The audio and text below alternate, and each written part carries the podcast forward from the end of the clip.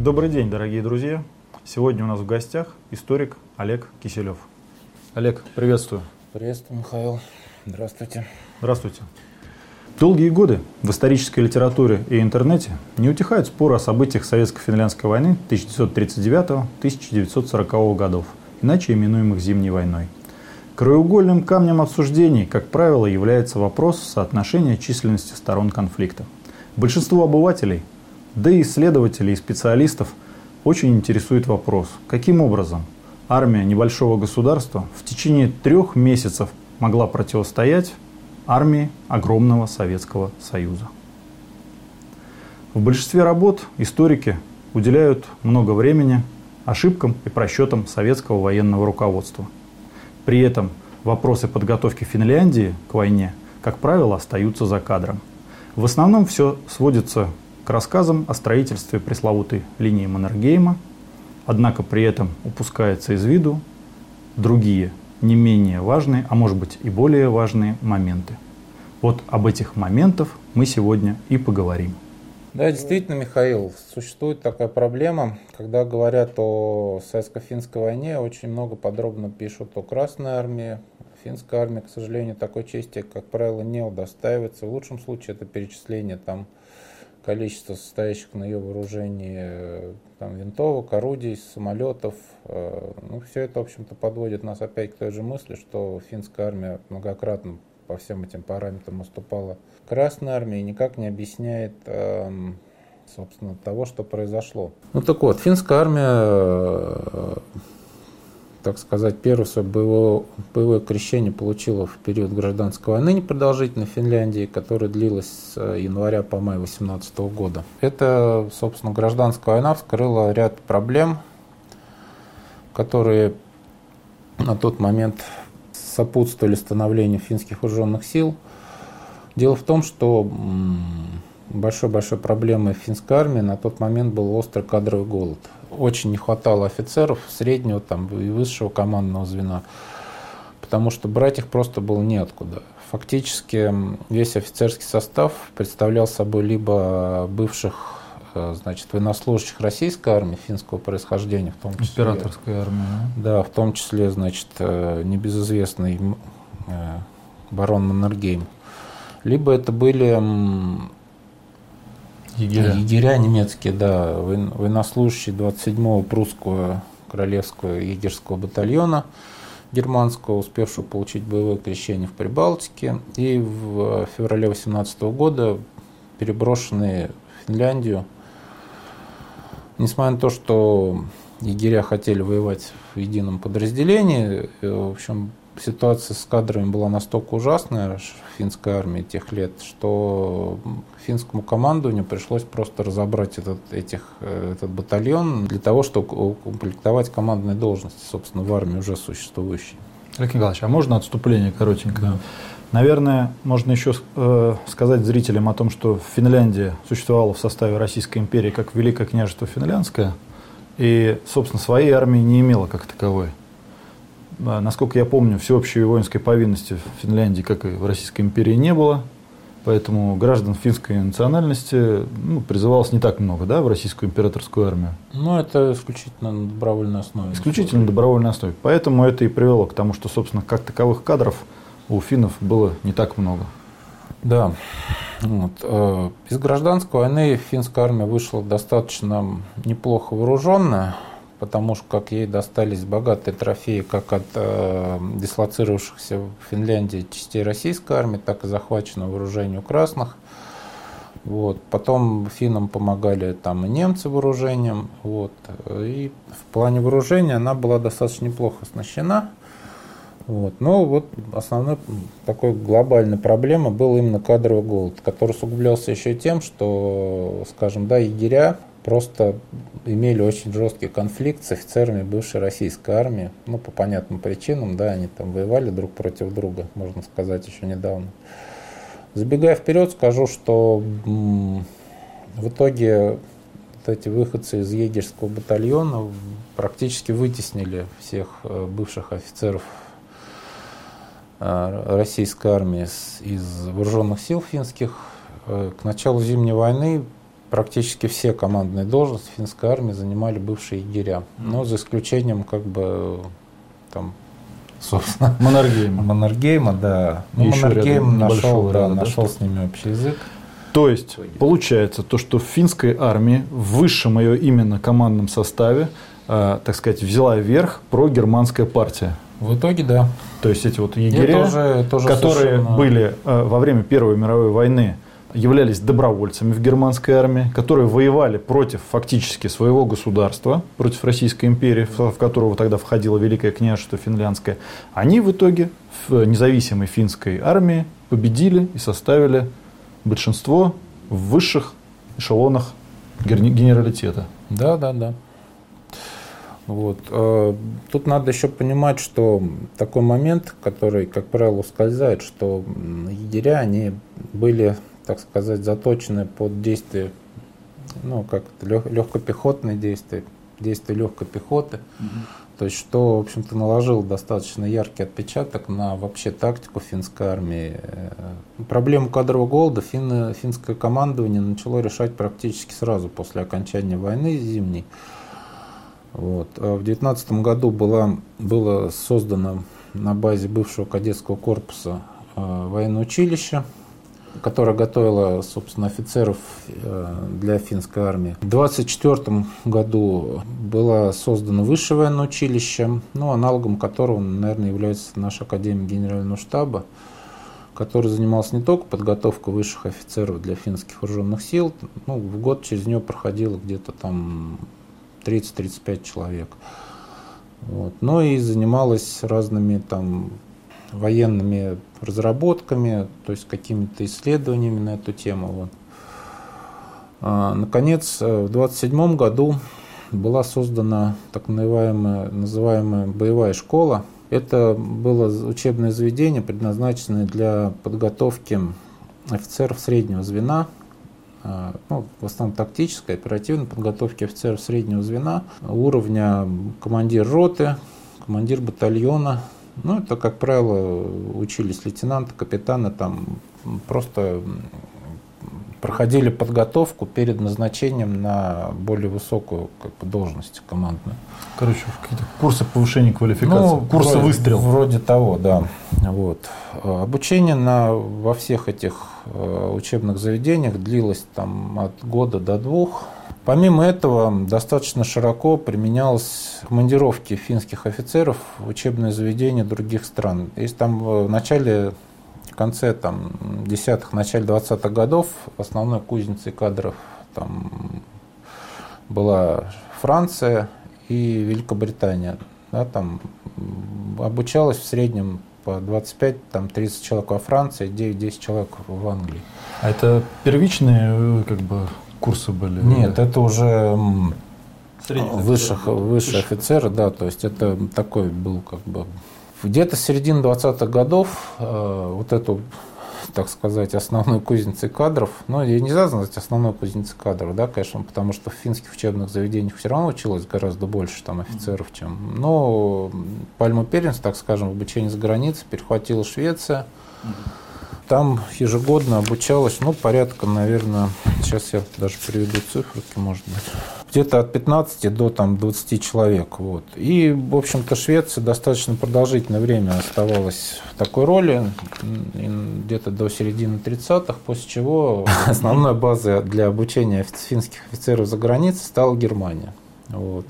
Это где-то начиная с 35-36 года. Ну, там все равно училось, как правило, там от 20 до 30 человек в год, поэтому ну, нельзя сказать, что они там играли какую-то прям принципиальную роль, но Я тут надо опять, опять же понимать, да, не младший это, командный что состав, это, да, это среднее звено и старший, старший и высший командный состав да, финской армии. То есть это не там уровень рота, там батальон. Батальоны выше, да? Это полк, это бригада, полк, дивизия, да. Бригада. То есть это был такой как уже для старших офицеров. То есть получается такая ситуация, что начиная с гражданской войны, с окончания гражданской войны, финны пытались своих, э, так сказать, офицеров э, стажировать или там прямо обучать, э, грубо говоря, в военных учебных заведениях лучших армии мира. То есть они в Англии, да. во Франции, да. потом вот Германии. Ну, Швеция, конечно, не относилась, но тем не менее. То есть они старались как бы не только у себя, так сказать, как-то пытаться, да, но и насытить, насыщаться, так сказать, иностранным современным ну, опытом. Ну, я назову цифру, да, с 19 по 30, с 18 по 39 год обучение за границей училось 850 э, там с небольшим в общей сложности финских офицеров. Ну, то есть почти тысячу человек они прогнали. Ну, да, то есть в масштабах финской армии это достаточно как бы не маленький показатель. Ну, получается, они, грубо говоря, могли закрыть все проблемы с кадрами, ну, да? Ну, тут единственное, надо понимать, что э, у меня нет данных, например, по тому, сколько конкретно людей. Это именно данные о том, сколько человек вообще в принципе обучалось. А поскольку обучение там могло длиться там и год, и два, то тут, ну, я думаю, что человек 700 как бы но это серьезная цифра. Иностранным военным образованием, да, в финской армии было. Это вот. очень серьезная цифра. А, учились не только в там, Англии, Франции, Швеции, Германии.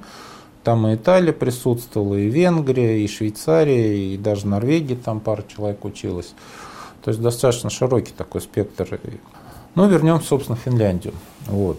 А, к началу 20-х годов финская армия конечно, представлял собой довольно жалкое зрелище. Вот. Во-первых, эм, в Финляндии бушевал экономический кризис, связанный с тем, что все связи э, экономические с Россией были порваны, а с э, западными странами еще недостаточно налажено. Это налажено, налажено да. Это Финляндия была просто ужасная инфляция. Э, уровень жизни где-то в 10 раз упал по сравнению там, с 16 годом, по-моему, вот, к 20 -му. Не до военных, короче, было. Да, поэтому, конечно, армия обеспечивалась достаточно по остаточному, по достаточно, да, остаточному принципу. Эм, с 18 по 36 год военные расходы составили общей сложности что-то там 800 с чем-то миллионов марок. Это достаточно большая сумма, на, учитывая, да, там, что это практически 12 лет. Тем не менее, финны так, в общем-то, с большим энтузиазмом подходили к вопросам строительства своих вооруженных сил. Ну, из первых, что они сделали после гражданской войны, это создали генеральный штаб. Вот, что, конечно, заслуга Маннергейма выглядит да? достаточно забавно, учитывая масштабы, собственно, финской армии. Но, тем не менее, да, который вот занимался всеми вопросами, вот, именно генеральный. Существовало в 20-х годах масса разных прожектов, в основном связанным там с э, улучшением береговой обороны, развитием артиллерии. Был, например, в 2021 году такой проект по формированию артиллерийских, артиллерийских батарей, который подразумевал увеличение имевшихся на тот, имевшихся на тот момент современных артиллерийских орудий почти в два с половиной раза. И при этом еще планировалось на Карельском перешейке для переключения войск развернуть 21 батарею 76 миллиметровых зенитных орудий. А тут надо понимать, что вот такого класса вооружения в фильме вообще не было. А что это был тогда за проект? Зачем они его делали? А, ну, у них вообще очень много в это, в это время было разных проектов. А, ну, в силу отсутствия финансирования все они в той или иной степени как бы почили в бозе. А, ну вот, в частности, да, упомянутый проект а, был принят, но растянут на 15 лет. Для Финляндии это означало, что он, в общем-то, будет похоронен где-то там в бюрократических дебрях. Ну вот в рамках да, там, улучшения артиллерии, например, в 2024 году были приобретены достаточно новые финские, ой, французские, прошу прощения, артиллерийские орудия 76-миллиметровые. Вот. Для замены основной финского, основного финского орудия, это российская трехдюймовка образца 1902 года, а зачем они хотели менять трехдюймовку? Вроде ну, неплохая, подразумевалось, что это как бы на более, более современное вооружение, потому что они закупали у французов орудия образца 22-23 года.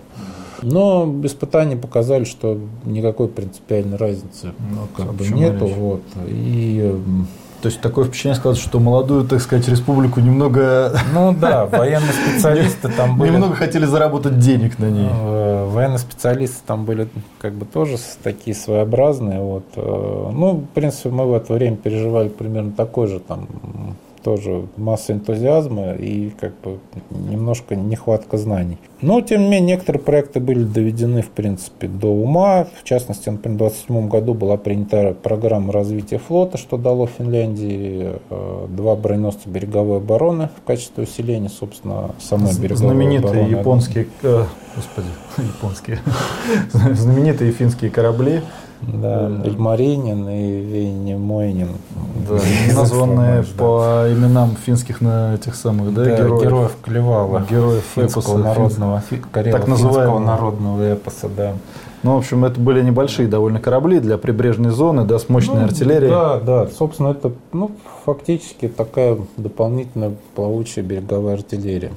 То есть она была которая, так необходима? Которая должна была дополнить, э, собственно, существующую систему береговых, береговых батарей, которую финны, надо отдать им должное, вот, в тех же 20-х годах, несмотря на отсутствие финансирования, достаточно интенсивно развивали и перестраивали с учетом, в частности, например, да, там в 19-23 годах была береговыми батареями был полностью оснащен, например, Ладожский район. Mm-hmm. Вот. Понятно, что там э, ранее, в силу того, что это было фактически внутреннее озеро Российской mm-hmm. империи, никаких там укреплений береговых там не было. Да. Вот. То есть они, в общем-то, целенаправленно строили оборону против Советского Союза, да? Да, да, да. У них был э, план войны против там, Швеции угу. в первые годы независимости. Но, в общем-то, собственно, потом к этому вопросу больше не возвращались. И все оперативные планы войны и подготовка. С 2020 года они все как бы были исключительно против Советского, Советского Союза. Да.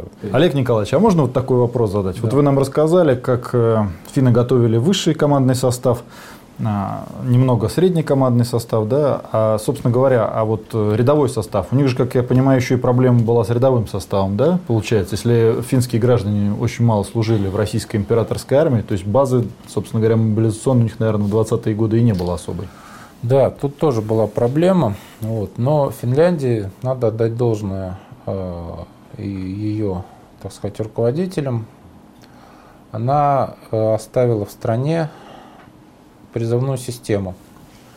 И ежегодно через э, вооруженные силы прогоняла достаточно большое количество новобранцев – то есть mm-hmm. это там... То есть финны для того, чтобы восполнить... Где-то 15 mm-hmm. до... От 15, там, в начале 20 до 20 там, тысяч уже там, в 30-е годы проходило добровольство. К 39 году у них через армию прошло 509 тысяч человек. 500 тысяч человек прошло через армию? Да. Это mm-hmm. именно как бы вот... Э... То есть они э, не ввели всеобщую воинскую обязанность, да? Они ввели а, они ввели всеобщую обязанность, воинскую обязанность. сохраняли ее. Если там Советский Союз по 1 сентября 1939 года финансовым соображениям в 20-х годах там отказался от призывного от призыва, да, фактически. Вот. То финны наоборот. То финны ввели. как бы мобилиз... призывную армию сохранили. Угу. Вот. Очень интересно. Я даже Тут, не знал про это. Например, вообще. про, скажем, еще про кадры говоря, можно такой момент привести. Да, э, по расчетам финского генштаба для надежной обороны страны нужно было 10-12 дивизий. Кадры, имевшиеся в начале 20-х годов в финской армии, э, позволяли сформировать ну, то имеется 10-12 дивизий по мобилизации уже. Mm-hmm. Это не в мирное время, а по мобилизации. А кадры, имевшиеся в стране, не позволяли больше 6-7 дивизий развернуть. Mm-hmm. Поэтому вот вопросу подготовки кадров э, для вооруженных сил было уделялось прям вот первостепенное значение.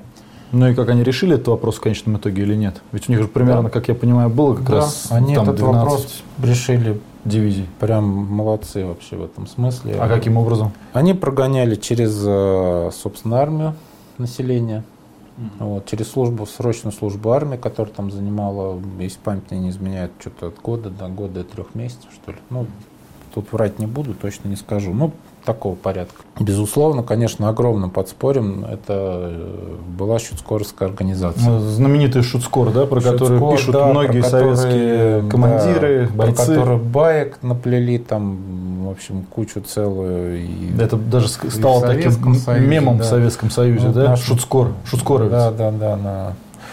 Вот. И он до сих пор, это существование этой организации до сих пор является таким источником различных достаточно зачастую нелепых там баек. Ну, вот, например, наш э, всеми любимый министр культуры, да, например, в своей книге «Война» написал, что, скажем, финские потери за зимнюю войну не учитывают потери... Шуцкора военизированных, ну, он там не писал конкретно чуть скоро, а каких-то неких там каких-то военизированных формирований, которые не входили ну, в состав то есть подразумевал армии. скоро, да? Ну, видимо, да. Ну, это просто говорит о том, что он немножко не понимает то, о чем пишет. Так, Олег Николаевич, может, расскажете нам, что это была за организация? Да. Как она И формировалась? Вот Кто плавно там? мы переходим, значит, к Шуцкор. Что такое Шуцкор? Шуцкор появился еще в э, весной 17 года как э, добровольные отряды для охраны порядка, потому что в связи со всякими революционными событиями в России, в э, Финляндии, соответственно, на общественном порядке это не очень отражалось. Ну, то И вот если у милиция, да, какая-то? Да, если у социалистов были, была Красная Гвардия, да, красногвардейские отряды, то вот, а, у партий буржуазных они вот формировали вот эти вот этот шуцкор. Шуцкор это буквально переводится как охранный отряд, что как бы вызывало и вызывает там разные ассоциации там, Со штурмовиками? эсэсовцами, Да, и, хотя на самом деле ничего общего они, в общем, фактически не имели. Вот. а, Шуцкор, собственно, начал э, и стал костяком э, Белой армии в гражданской войне. И после окончания гражданской войны было не очень понятно, что делать с этой организацией, вот, потому что как бы, вооруженные силы уже существовали, э, это получалось какой-то дубль вооруженных еще одни сил, да, вот эти шуцкоровская организация. Ну, в итоге пришли в августе 2018 года Сенат финский принял закон о Шуцкоре, который эм, наделил эту организацию, который сделал эту организацию э, исключительно добровольной, то есть она формировалась на добровольной основе.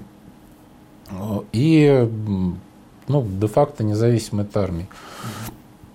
А в 19 го- феврале 2019 года был принят еще один закон, который давал, э, дал, во-первых, главнокомандующий Шуцкору, вот, и позволил Шуцкору значит, получать от армии вооружение.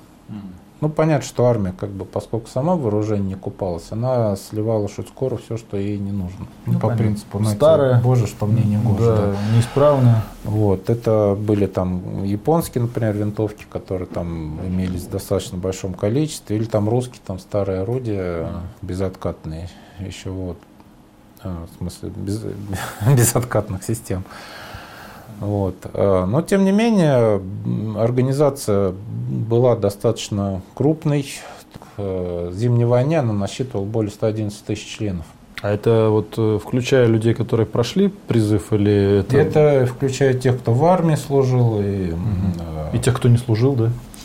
и тех, кто не служил, да, то есть это была такая очень широкая, ну, учитывая, да, что население там в Финляндии составляло где-то 3,5 миллиона человек, вот, да, из них 111 тысяч являлись членами этой добровольческой организации. Серьезная прослойка.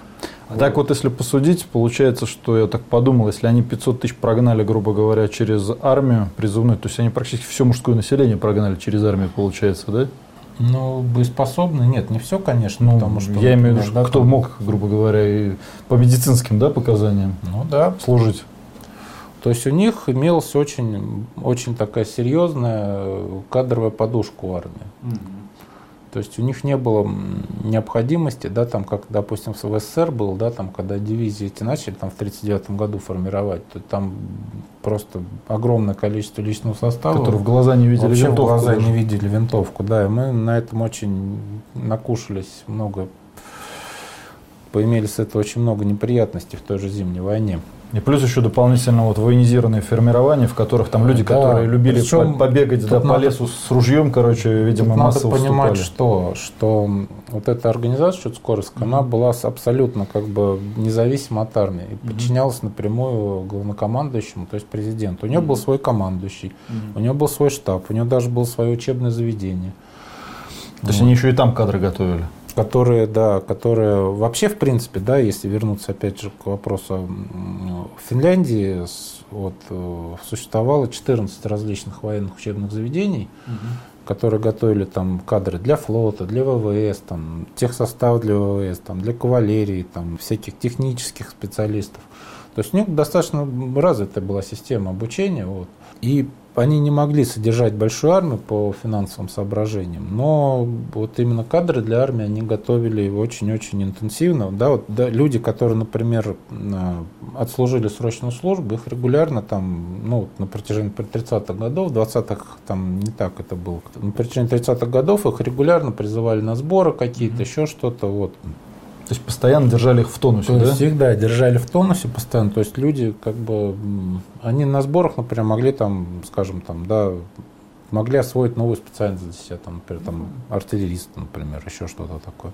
То есть подготовка резерва, они занимались очень-очень плотно на протяжении всех вот этих 20 лет. И фактически прогнали все мужское население через эти, так сказать, ну, структуры. Так скажем, значительную его часть. Да.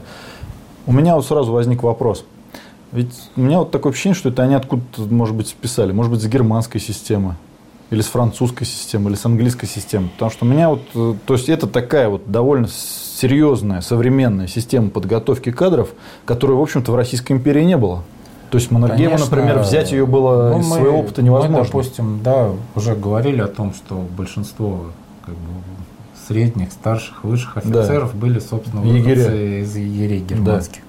Конечно, они много очень привнесли в э, систему подготовки угу. и вообще организации вооруженных сил финских э, своего опыта. Службы в германской армии, Конечно, да? да. Ну, потом, опять же, учеба за границей там и Тут нельзя сказать, что финны бездумно просто перенимали опыт. Э, в этом смысле интересно, например, по тактике ВВС, угу. работы финские, но сейчас немножко будет эм, не по теме, вот, поэтому я не буду на этом останавливаться особо. Но я скажу, что, что финны разработали вообще совершенно свои уникальные тактические приемы, просто проанализировав, что им нужно из зарубежного опыта, а что не нужно. Вот. То есть одной из особенностей стало то, что финны могли пользоваться зарубежным военным опытом благодаря вот своим вот этим да, вот людям, которые учились. Его, и применять его к своим собственным условиям. Вот, вот что главное. Потом они постоянно старались как-то модернизировать вооруженные силы. Там. Ну, опять же, 20-е годы это было просто катастрофическое. Ну, да, чтобы было понятно, например, да, военный бюджет там, с 30 по 34 год составлял уже 400 там, миллионов марок финских, да, то есть получалось... То есть это всего в два раза меньше, чем за предыдущие 12 лет вместе взятые. Вот. Ага, то есть получалось а они стали, стали денег 30, по, с 35 по 38 это уже было миллиард там, с небольшим Ого. финских марок.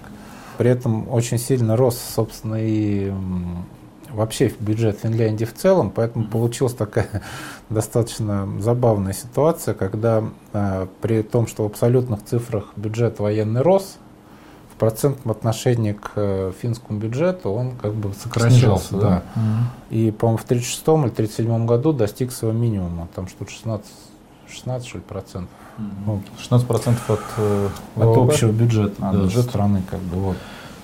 А вот еще интересно, а вот бюджет у них рос за счет чего? Что они там никелем торговали или лесом? Экспорт, импорт. В основном это, конечно, продукция древообрабатывающей промышленности. Mm-hmm. Они бумагу очень, бумажное производство делали, а, очень раз, раз, развили хорошо. Ну и вообще, как бы деревообрабатывающая промышленность финская была как бы на высоте.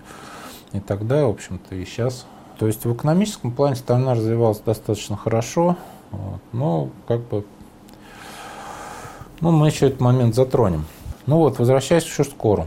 Щуткор э, являлся организацией совершенно как бы независимой от армии. И вообще по замыслу изначальному они должны были тем, что как бы вот эти шуткоровские организации местные угу. могли достаточно быстро выставить определенное количество бойцов, да, в случае там военной угрозы они должны были обеспечить как бы развертывание основных сил армии ну, естественно, во взаимодействии с войсками прикрытия. Вот. А у них было какое-то оружие, да, какие-то склады? Да, у них свои э, уже. В принципе, им разрешалось держать, э, членам скоро разрешалось иметь э, боевое оружие дома. Вот. У них даже как бы артиллерийские свои были как бы части. Вот. То это уже получается даже не аналог советского, а с авиахима, да? Нет, нет, это, это что-то вроде армии Швейцарии, это да, где такое, у каждого да, человека да, да, да, да, что-то вот что-то скорее ближе к армии Швейцарии. Ну, например, да, там, при этом Шуцкор на собственное средства разрабатывал, например, там, модернизировал винтовку мощно, поэтому он модернизировал ее гораздо удачнее, чем это сделали, например, армейцы финские. Вот. А к середине 30-х годов они, например, разбавились полностью от устаревшей артиллерии.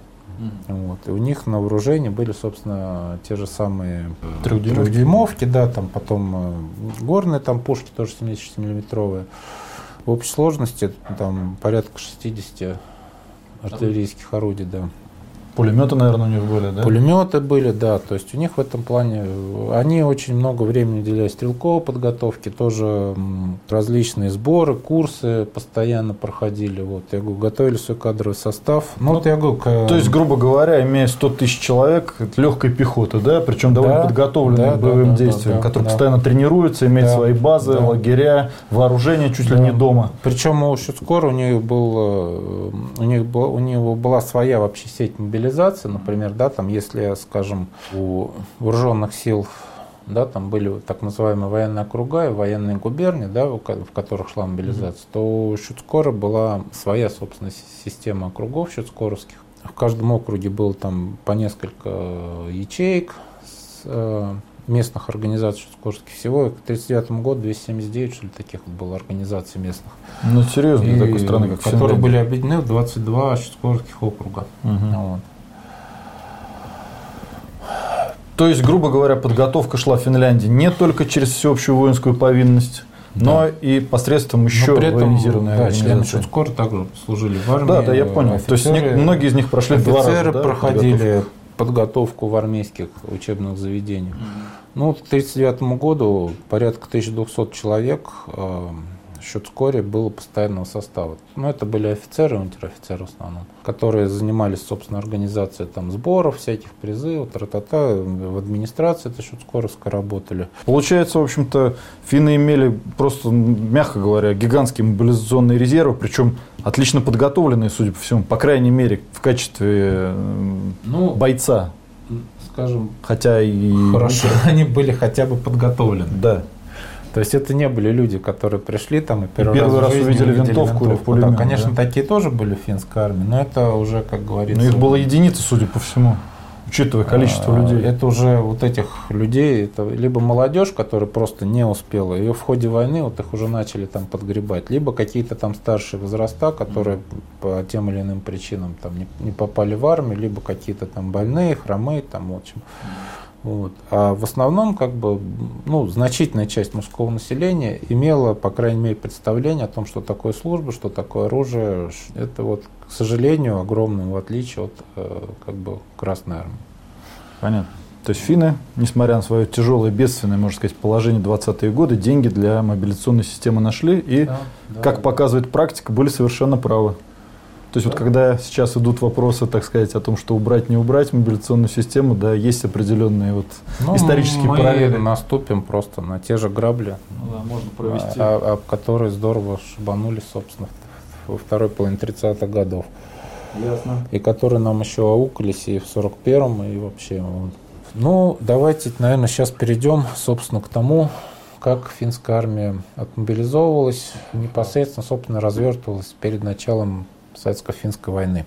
Тут у нас опять... То есть они успели мобилизоваться перед финской войной, советско-финской войной? прекрасно все успели, чуть даже в обратную сторону они начали процесс. Нет, просто, как, как мы знаем, некоторые, так сказать, э, специалисты стараются все выставить таким нас... образом, что Финляндия постоянно становилась жертвой неспровоцированной агрессии, не, не, так ну... сказать, находясь э, в состоянии мирного государства а тут получается, что они мобилизацию успели провести? Нет, они все прекрасно успели. Тут опять же существуют разные инсинуации по поводу того, когда, собственно, финская армия отмобилизовалась.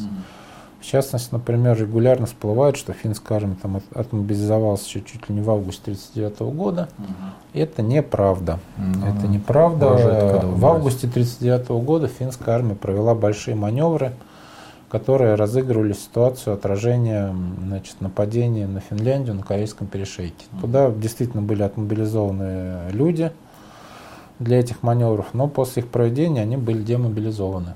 Вот. На маневрах, если интересно, отрабатывался оперативный план, так называемый ВК-1. У финнов к началу Зимней войны было два оперативных плана, ВК-1 и ВК-2.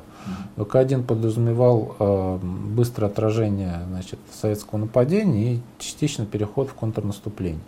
План ВК-2 подразумевал жесткую оборону. Единственное, э, на севере там подразумевалось э, наступать там в районе Ребола там, и Ухта, Колевала они называется. И вот по этому плану ВК-1 они, значит, э, отступали к линии Маннергейма, потом, значит, сосредотачивались и наносили, значит, контрудар, громили там правый фланг, правый фланг агрессора и, в общем-то, на этом победоносно завершали войну. Что забавно, они попытались это реализовать на практике, э, в 20, да, да? 20 числах декабря уже 1939 года, но из этого ничего не получилось. Была такая попытка кон- нанести контрудар по э, частям советской 7 армии в декабре на Корейском перешейке. Но, в общем, вылилось, закончилось все это пшиком, совершенно ненужными потерями. Ну, не будем забегать вперед. Ну да, не будем сейчас как бы уже об этом. Давайте все-таки посмотрим, что вот. они имели к началу боевых действий реально. Итак, к лету, к осени, так скажем, 1939 года, к началу Второй мировой войны, финская армия, собственно, состояла из армии мирного времени. Там, составе 36 человек, 36 тысяч человек, да, три дивизии, кавалерийская бригада, вот, э, три полка ВВС, флот, состоящий из э, береговой обороны и, собственно, Корабли. сил прибрежного флота, да. В связи с начавшейся в Европе войной э, были предприняты некоторые мероприятия, направленные на усиление вооруженных сил были возвращены демобилизованные вот по весне э, резервисты, были усилены части на Корейском перешейке, пограничные части. Но все это, в общем-то, по сути, было полумерами, потому что, собственно, большую мобилизацию финны не объявляли и на данном этапе не планировали вообще этого делать. Так вот, 22 сентября председатель Совета обороны, значит, э, Маннергейм предложил министру обороны Нюканину э, провести такой фокус, а именно превратить в войска прикрытия э, фактически всю армию мирного времени. Э, чтобы было понятно, да, э, ранее подразумевалось, что армия мирного времени станет основой для развертывания, э, собственно, армии военного времени, а для прикрытия предназначались отдельные там группы, сформированные на основе призванных приграничных округах резервистов и погранвойск. А здесь Маннергейм предложил сделать всю армию мирного времени войсками прикрытия. И смысл был в том, чтобы, развер... чтобы войска прикрытия фактически все время находились в развернутом состоянии. То есть они могли там в течение двух-трех дней, грубо говоря, выдвинуться на Корейский перешеек, занять э, линию Маннергейма, так называемую, о которой мы забыли поговорить, но мы сейчас о ней обязательно вспомним. Занять линию Маннергейма, занять предполе линии Маннергейма, развернуться там в приграничных районах к северу от Ладоги – и отразить, грубо говоря, первый удар. Ну или отразить, сдержать. И пока, значит, войска прикрытия бьются, значит, с агрессором, в это время за их спиной разворачивается, собственно, армия, армия, армия. да, уже армия ну, по мобилизации. 5 октября Советский Союз предложил финнам прибыть в Москву для переговоров. Угу. Советский Союз, ну, наверное, для, кратко для справки надо дать, хотя, в общем-то, события достаточно известны. Советский Союз предложил Финляндии обмен территориями, чтобы перенести границу подальше от Ленинграда, вот, который в тот, на тот момент находился в 32 километрах от города, ближайшей точки, и просил сдать э, в аренду полуостров Ханко да, для строительства морской базы, чтобы перекрыть э, вход в Финский залив, морские поступы к Ленинграду. Взамен финнам я Взамен, да, знаю. финнам предложили там вдвое больше по площади территории, но, в общем, переговоры закончились ничем. Советский Союз решил решать свои проблемы силовым путем. Силовым путем, да, что в итоге привело к тому, что 30 ноября началась советско-финляндская война. Но мы пока не будем так далеко заходить. Как только э, финское руководство получило приглашение. Это стало сигналом для того, чтобы начать в Финляндии мобилизацию. То есть уже 6 октября начали они, да? Нет, э, приказ о мобилизации был отдан 7 октября, но это был не прямой, не прямая, не полноценная мобилизация, а Естественно, финны в открытую мобилизацию не стали объявлять, хотя всем было понятно, что они делают. Они объявили и скрытую официально, мобилизацию. Да, официально дата начала мобилизации являлась 10 октября, хотя... Формально... Я извиняюсь, если брать, так сказать, вот э, э, наших, так сказать, псевдоисториков э, выкладки, то можно было сказать, что все, Финляндия изготовилась к агрессии против Советского Союза. Правильно я понимаю? Ну, я, Если оперировать, так сказать, я не подобными зря упомя... упоминал как бы да, про августовские маневры, да. потому что вот эта вот э, мобилизация, значит, война, которую к месту и не к месту там приплетают. И вот э, начало финской мобилизации чуть не на август относят, но это все на самом деле не так. Мобилизация в Финляндии началась 10 октября, но э, войска прикрытия начали от мобилизования уже с 6. Mm. Как это выглядело? Э, на базе трех э, дивизий мирного времени были сформированы три пехотные бригады. И каждый полк, э, каждый полк этих дивизий, они носили там всякие красивые имена, там полк Белой гвардии, полк там Карельской гвардии, там Выборгский полк. Полк черных дроздов. Нет, ну там черных дроздов не было, не будем вводить заблуждение. Полк белой руки. Вот. Э, но они, да, либо по территориальному признаку называются, либо носили такие красивые там гвардейские имена. На основе каждого этого полка был сформирован э, отдельный, был сформирован батальон вот этих бригад. Угу. То есть, ну, грубо говоря, на основе штаба первой дивизии был сформирован штаб первой бригады, на основе полка Белой гвардии первый батальон бригады, на основе Усимского полка второй батальон и на основе полка Пори третий батальон. Ну и, в общем, таким манером происходило переформирование дивизии вот этих бригады. Вот эти бригады должны были занять укрепление на линии Маннергейма. Вот. А, как раз являясь силами прикрытия, грубо говоря. Нет, а предполе линии Маннергейма должны были занять специально сформированные группы прикрытия. Ну, как правило, большая часть их состояла из э, бригады со средствами усиления, там один-два батальона. Ну, например, да, вот там группа Усикирк состояла из кавалерийской бригады, первого егерского батальона, третьего отдельного батальона, седьмого отдельного батальона, двух погранрот, ну и других там некоторых подразделений. Mm-hmm. Что такое отдельные батальоны? Тут надо тоже э, это дело объяснить, потому что вообще вот эти обилие э, разного рода батальонов финской армии, оно просто вообще выстегивало советскую разведку, она там уже наверное, к концу первого месяца войны просто окончательно в них запуталась, что, в общем-то, не мудрено. Например, да, там в финской армии существовали параллельно, значит, четвертый отдельный батальон, четвертый самокатный батальон, четвертый партизанский батальон, четвертый батальон бригады, бригады полевого пополнения. Вот, э, то есть было четыре, разных четвер, четвертых отдельных батальонов. Вот, то есть э, там, а еще четвертый егерский батальон. Вру. Не был четвертый самокатный батальон, был четвертый егерский батальон. Вот. А Откуда Скажем, они все появились, эти батальоны? Вот. Э, параллельно с развертыванием э, войск прикрытия из мирной армии началось еще формирование вот этих отдельных батальонов из э, резервистов, из резервистов приграничных этих э, округов. И они именно формировались как э, средство усиления для войск прикрытия. В основу этих э, отдельных батальонов, э, помимо, собственно, призванных резервистов, э, включались там пограничные части, в общем. Шуцкор, наверное, поучаствовал. Шуцкор, да, очень-очень-очень активно к этому всему делу приложил руки. Вот, то есть это были не так там сборы по сосенке набранные части, вот, а боеспособные. Ну вот, например, да, возьмем для примера группу Рауту. В состав группы Раута входила третья бригада, она же бывшая третья дивизия. Серьезно. Вот. Э, четвертый егерский батальон. Это, чтобы вы понимали, это все кадровые части финской армии. Угу. Вот. То есть это даже не резервисты, это именно кадровые части, которые, конечно, были пополнены резервистами, но костяк составляют кадровые части. Две отдельных роты пограничных. Таким образом, да, эта группа Рауту, она ну, фактически насчитывала в своем составе два полка. Угу. Это были, да, это было два полка кадровых, собственно, частей. Понятно.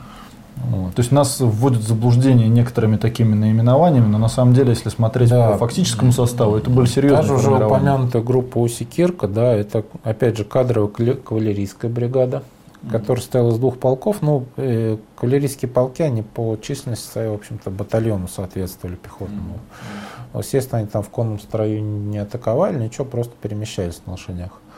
А, опять же, кадровый первый егерский батальон – вот. Э, две отдельные погранроты, как вы понимаете, тоже кадровые. Вот. И все это было усилено двумя еще отдельными батальонами. То есть это тоже фактически... Э, эквивалент двух полков, да? Эквивалент двух полков, да. Двух кадровых полков. Всего таких групп, которые должны были действовать в предполе линии Маннергейма, было развернуто четыре штуки. Они очень успешно вы, выполнили свою задачу. Они, изматывая наступающие советские части, э, отошли к э, пятому где-то к декабря примерно. К основ... Да, отошли к линии Монаргии. Мы были просто влиты в состав э, Олег Николаевич, ну я думаю, что забегать смысла нет. Теперь просто, да. наверное, надо сказать, сколько им противостояло реально советских войск в этот момент, вот, чтобы да. понимание было. Ну, в этот, этот момент еще не настал, потому что все это происходит, это 6-10 где-то октября, угу. это развертывание войск прикрытия. Да. А начиная где-то с 11 октября, октября начинает раз, разворачиваться непосредственно армия военного времени, уже дивизии пехотные. Угу. Вот. На Корейском перешейке было развернуто два армейских корпуса. Это второй корпус в составе трех дивизий и э, третий корпус в составе двух дивизий, но фактически одной из этих дивизий сначала планировалось держать в резерве, причем в резерве даже не командующего корпусом, а командующего вообще финскими вооруженными силами. Но еще до начала Зимней войны ее решили все-таки выдвинуть на фронт, потому что просто не хватало сил одной дивизии, чтобы прикрыть всю линию фронта, относящуюся к корпусу. После того, как а, развертывание этих дивизий закончилось, пехотные бригады, которые были сформированы из армии мирного времени и находились на линии Маннергейма, ну, большая часть из них находилась на линии Маннергейма, они были объединены в э, первую пехотную дивизию. Угу. То есть, таким образом, дивизий на Корейском перешейке стало 6 уже финских. Угу. Все группы прикрытия, там, с, э, с учетом не вошедших в состав первой дивизии бригад, насчитывали еще порядка ну, двух расчетных дивизий получалось. Таким образом, количество финских дивизий вырастало на Корейском перешейке, увеличилось уже до 8. 8 да. А их сформировали, да, эти две да. дивизии? Но при этом еще в Выборге угу. стояла шестая пехотная дивизия, угу. То есть которая, которая являлась резервом угу. главнокомандующего финского. Таким образом, на перешейке у нас получается 9 финских дивизий. Ну, как бы это уже серьезная сила. 7, 7 э, пехотных дивизий и 2 расчетные дивизии в виде групп прикрытия. Тут мы натыкаемся на такой интересный момент. Седьмая, советская седьмая армия, которая должна была наступать на Корейском перешейке, собственно, состояла из 9 пехотных дивизий. Из 9 стрелковых дивизий, да, которые э, единственное были, конечно, поддержаны достаточно мощные мощными танковыми соединениями. Ну, Причем в первом, в первом эшелоне наступало, если мне память не изменяет, 7 что ли, дивизий. Еще две танка ну, было втором. В общем-то, расчетность Таким образом, финнами, да? фактически у нас по пехоте с финнами был паритет. Да, То если есть, учитывая еще подготовку финской пехоты, то я думаю, да, что... Выстрелить должны были танковые бригады. Вот. И механизированный корпус, да, танковый корпус. Да, вот. но... Не выстрелил. Не выстрелил, да. Но об этом позднее. Но это уже, да, уже другая тема. Да. То есть фактически никакого превосходства особенного на у советской армии не было вообще никакого превосходства ждать, в живой силе не было. Да, и ждать от советской стороны какого-то такого а марша. Учитывая, ну да, достаточно серьезное превосходство финнов э, в качестве личного состава, да, я повторюсь еще раз, вот эти боевые группы, которые э, действовали в предполе линии Маннергейма, они практически как бы там на 60-70% состояли из кадровых частей финской армии. То есть это или, либо из кадровых частей, либо из пограничников. То есть это были э, достаточно хорошо подготовленные солдаты, достаточно большим опытом службы за плечами, офицеры подготовленные. Более того, они большая часть из них проходила службу в этих местах. Ну, еще, наверное, то, что мы забыли поговорить, то, что еще не надо забывать, что за спиной у финнов была линия Маннергейма. Мы про это не стали да, говорить. О линии Маннергейма мы поговорим. Наверное, ну, тем более раз. про линию Маннергейма вот. довольно много разговаривали. Да, тем более писали. про нее много написано. Вот там я могу, например, на русском языке достаточно такая обзорная, неплохая книжка. Если кому интересно больше, вот есть такая финская книжка. Ну, я думаю, ее, наверное, вставим там потом в качестве картинок. Ну, вот. Линия Маннергейма, да, неоднократно уже описывалась, поэтому говорить поэтому, о ней я думаю, нет. да, то, о чем мы говорили, делает очень понятным наши неуспехи первые на корейском перешейке. Абсолютно верно. Абсолютно верно. Вот. Но с северу от Ладоги соотношение сил было другим, уже принципиально другим. То есть там финнов поэтому было меньше там, или больше? Поэтому там мы, э, там финнов было гораздо, у нас было гораздо больше превосходства в личном составе, поэтому там мы смогли углубиться на финскую территорию до 60-70 километров. Угу. После чего в дело пошли резервы финского командования, о котором тоже надо сказать. Вообще Маннергейм уделял просто огромное внимание э, созданию резервов. Вот. Как я уже сказал, в резерве главного, главнокомандующего финской армии изначально было две дивизии, шестая и восьмая. Но восьмую потом передали в третий корпус, она, стала, она стала, заняла оборону на Корейском перешейке. Да, шестая дивизия осталась в Выборге. В Выборге, да. Для пополнения маршевого был сформирован бригада полевого пополнения в составе 9 отдельных батальонов. Но они играли роль примерно аналогичную советским маршевым батальонам. То есть, грубо говоря, прийти, прибыть на фронт и влиться там в части, восполняя потери в живом личном составе. Но в итоге они все действовали как эм, самостоятельные боевые единицы вся вот эта бригада полевыполнения, ее там раздергали на части, и она действовала как самостоятельная боевая единица. Кроме того, а, еще в сентябре командование финских вооруженных сил задумалось о том, как на случай войны интегрировать вот эту щуцкоровскую структуру угу. в вооруженные силы, угу. структуру вооруженных сил. И была придумана такая вещь, которая, ну, я, честно говоря, до сих пор не очень для себя решил, как это перевести правильно на русский. Но по финскому это называется котиевка. Буквально перевод «домашние войска». Ну, наверное, давайте так и будем их называть. Партизаны? Нет, это именно, это именно стратегический резерв. А, вот резерв. эти э, домашние войска, они формировались э, в глубоком тылу из личного состава вооруженных сил, которые не которые, грубо говоря, не пригодились там, при формировании основных там, частей соединений. Вот. Ну, как правило, это уже был либо как бы возрастной личный состав, либо там вот, э, какие-то люди, которые просто... Не успели. Да, вот. Либо плохо подготовленный личный состав, либо возрастной личный состав. И так, таким образом было сформировано три запасных дивизии. Ого, вот. Это серьезно, три запасных дивизии. Да, да, да. В частности, например, части запасной, этих запасной, второй запасной дивизии, они сыграли огромную роль да, там, в печально для нас известном сражении за Сумусалми, где мы потерпели тяжелое поражение. То есть, в принципе, э, финское командование создало достаточно такой серьезный еще и резерв для своих вооруженных сил. И на протяжении всего декабря и даже в там, начало января, я думаю, что мы потом уже поговорим об этом, когда будем разбирать там разные операции всякие зимней войны, они сыграли, они позволили финскому командованию наращивать силы, да? достаточно безболезненно, не снимая войска с главных направлений, затыкать дыры, э, возникающие решать кризис там или иначе, да? да. То есть они уже к, ну, фактически к середине декабря остановили продвижение всех советских частей к северу от Ладоги, потому что создали достаточно серьезные группи, группировки mm-hmm. на направлении ударов советских дивизий, которые там первое время, пользуясь тем, что у финнов там мало сил, двигались достаточно как бы свободно. В отличие от Карельского перешейка. Да, на Карельском перешейке мы сразу уткнулись в эту плотную массу финских войск и еле-еле там даже не везде смогли выйти к линии Маннергейма в декабре. Вот. Mm-hmm. То есть там не линия Маннергейма как таковая, Потери, да? да. И, в общем-то, у нас там уже к середине декабря уже вопрос стал о том, что надо переходить к обороне, потому что просто наступать уже с таким соотношением некуда, сил некуда и нечем. Стало понятно, что просто Понятно. надо все переделывать и на ходу готовиться заново. Ясно. Отлично, интересная информация. Олег Николаевич, давайте еще раз уточним только, сколько всего финны сформировали такие дивизии к, нач- к началу советско-финляндской войны, расчетных? Сейчас мы вам скажем. И сколько человек мобилизовали за это время? Всего финская армия была э, к 30 ноября да, развернула 337 тысяч человек. То есть, 337 300 тысяч? тысяч, грубо говоря. Ну, 300 тысяч человек она увеличила свою армию вот, э, мирного времени. Всего было развернуто значит, 9 пехотных дивизий. Это не считая первой пехотной дивизии, которая была сформирована из бригад. То есть 10 пехотных А. дивизий.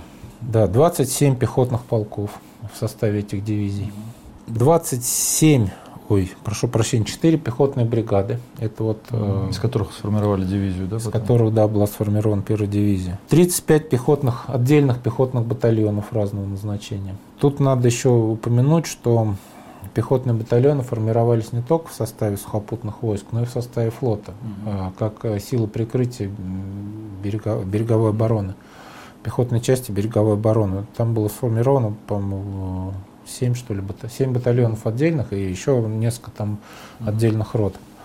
Но потом они все все равно на фронт уехали.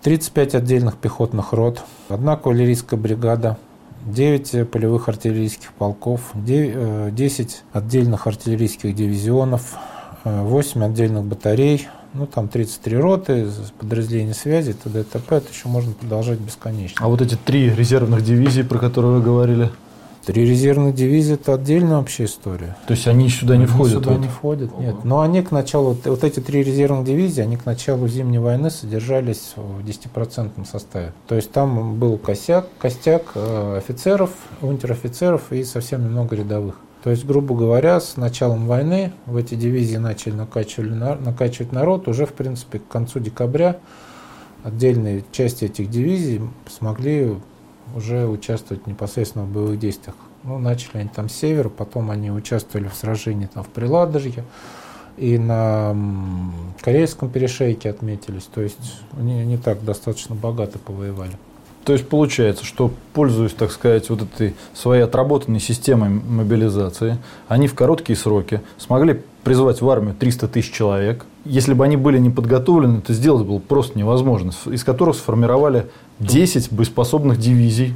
Еще, я так примерно смотрю, э, если там 40... 35 отдельных батальонов, Да, 35 это, считай, еще 4 дивизии. Еще 4 дивизии. То есть у них расчетных дивизий было как минимум 14, да, грубо говоря. Ну, Кавалерийская бригада. бригады, И плюс там- еще резервы, которые они также накачивали подготовленными резервистами, которых Ну, не надо было особо резерва уже там нет, там особо уже подготовленных ребят не было. Ну, Тем не менее, эти подготовленные ребята там за месяц, за полтора месяца имели возможность подготовиться Скажем, хотя бы да, как-то. когда, например, э, ну, опять же, забеганием, когда на Тайполе прибыла там э, дивизия, переформированная из вот этих вот э, резервных частей, да, она, конечно, показала ну, значительно худшую боеспособность, чем, э, Из лучших, так сказать, чем, товарищей. чем да? дивизия, которая ну, до этого дралась там. Вот.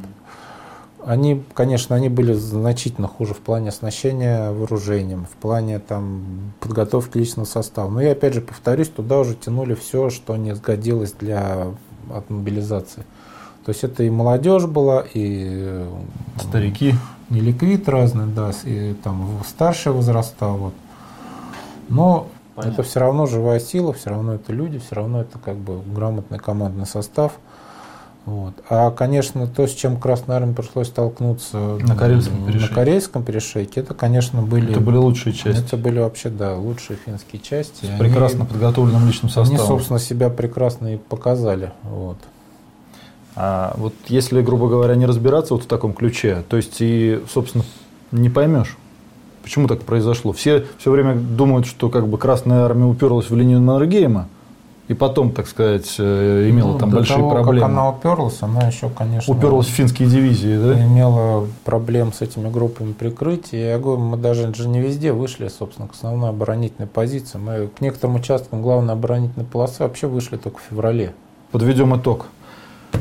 Отметим, что финская система подготовки кадров и финская мобилизационная система сработали в 1939 году на твердую пятерку Буквально за какой-то месяц они из 30-тысячной армии мирного времени сформировали 330-тысячную армию военного они времени. фактически к концу октября закончили мобилизацию. И, и весь ноябрь они еще тренировались. Весь ноябрь они еще не улучшали позиции свои там да, мы, например, когда говорим Сколачивание про подразделений Наргейма, мы говорим там про опорные узлы, там долговременное оборонительное сооружение, мы не говорим о том, что прикрывало эти долговременные. Это там было э, порядка, по-моему, 600, что ли, километров окопов. Я даже, ну, как бы сейчас, пожалуй, зачитаю. Все это было построено в октябре-ноябре.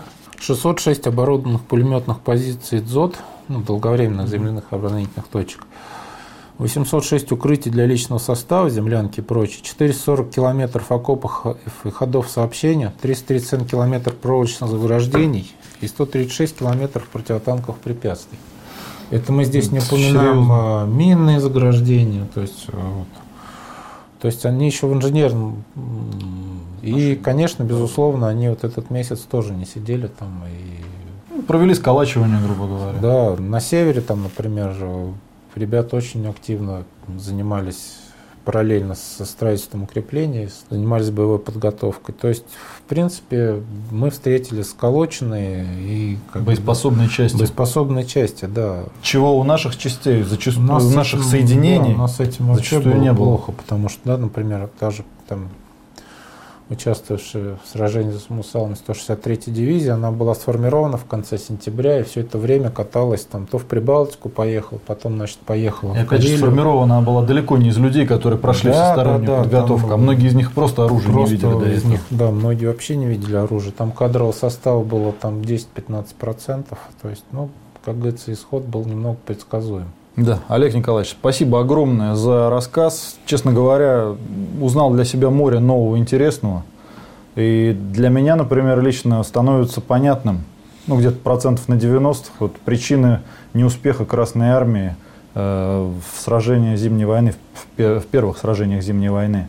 Потому что, конечно, справиться с прекрасно подготовленной еще в довоенное время армии, которая к тому же имела время для того, чтобы подготовить оборонительные рубежи, которая могла э, произвести сколачивание, и к тому же над которой фактически не было численного превосходства, ну, справиться с такой силой было, я думаю, что невозможно. То есть, какое-то что-то должно было произойти невероятное. Нет, ну, исход, конечно, декабрьских боев, он, в общем-то, абсолютно закономерен. И, ну, как говорится, если бы знали тогда, наверное, не стали бы так поступать. Но, Но тогда об этом мало кто знал. Да и сейчас мало кто знает, как, как, как показывает практика. А знать надо, потому что некоторые параллели, я говорю, даже с современностью можно про провести. И, так я, сказать...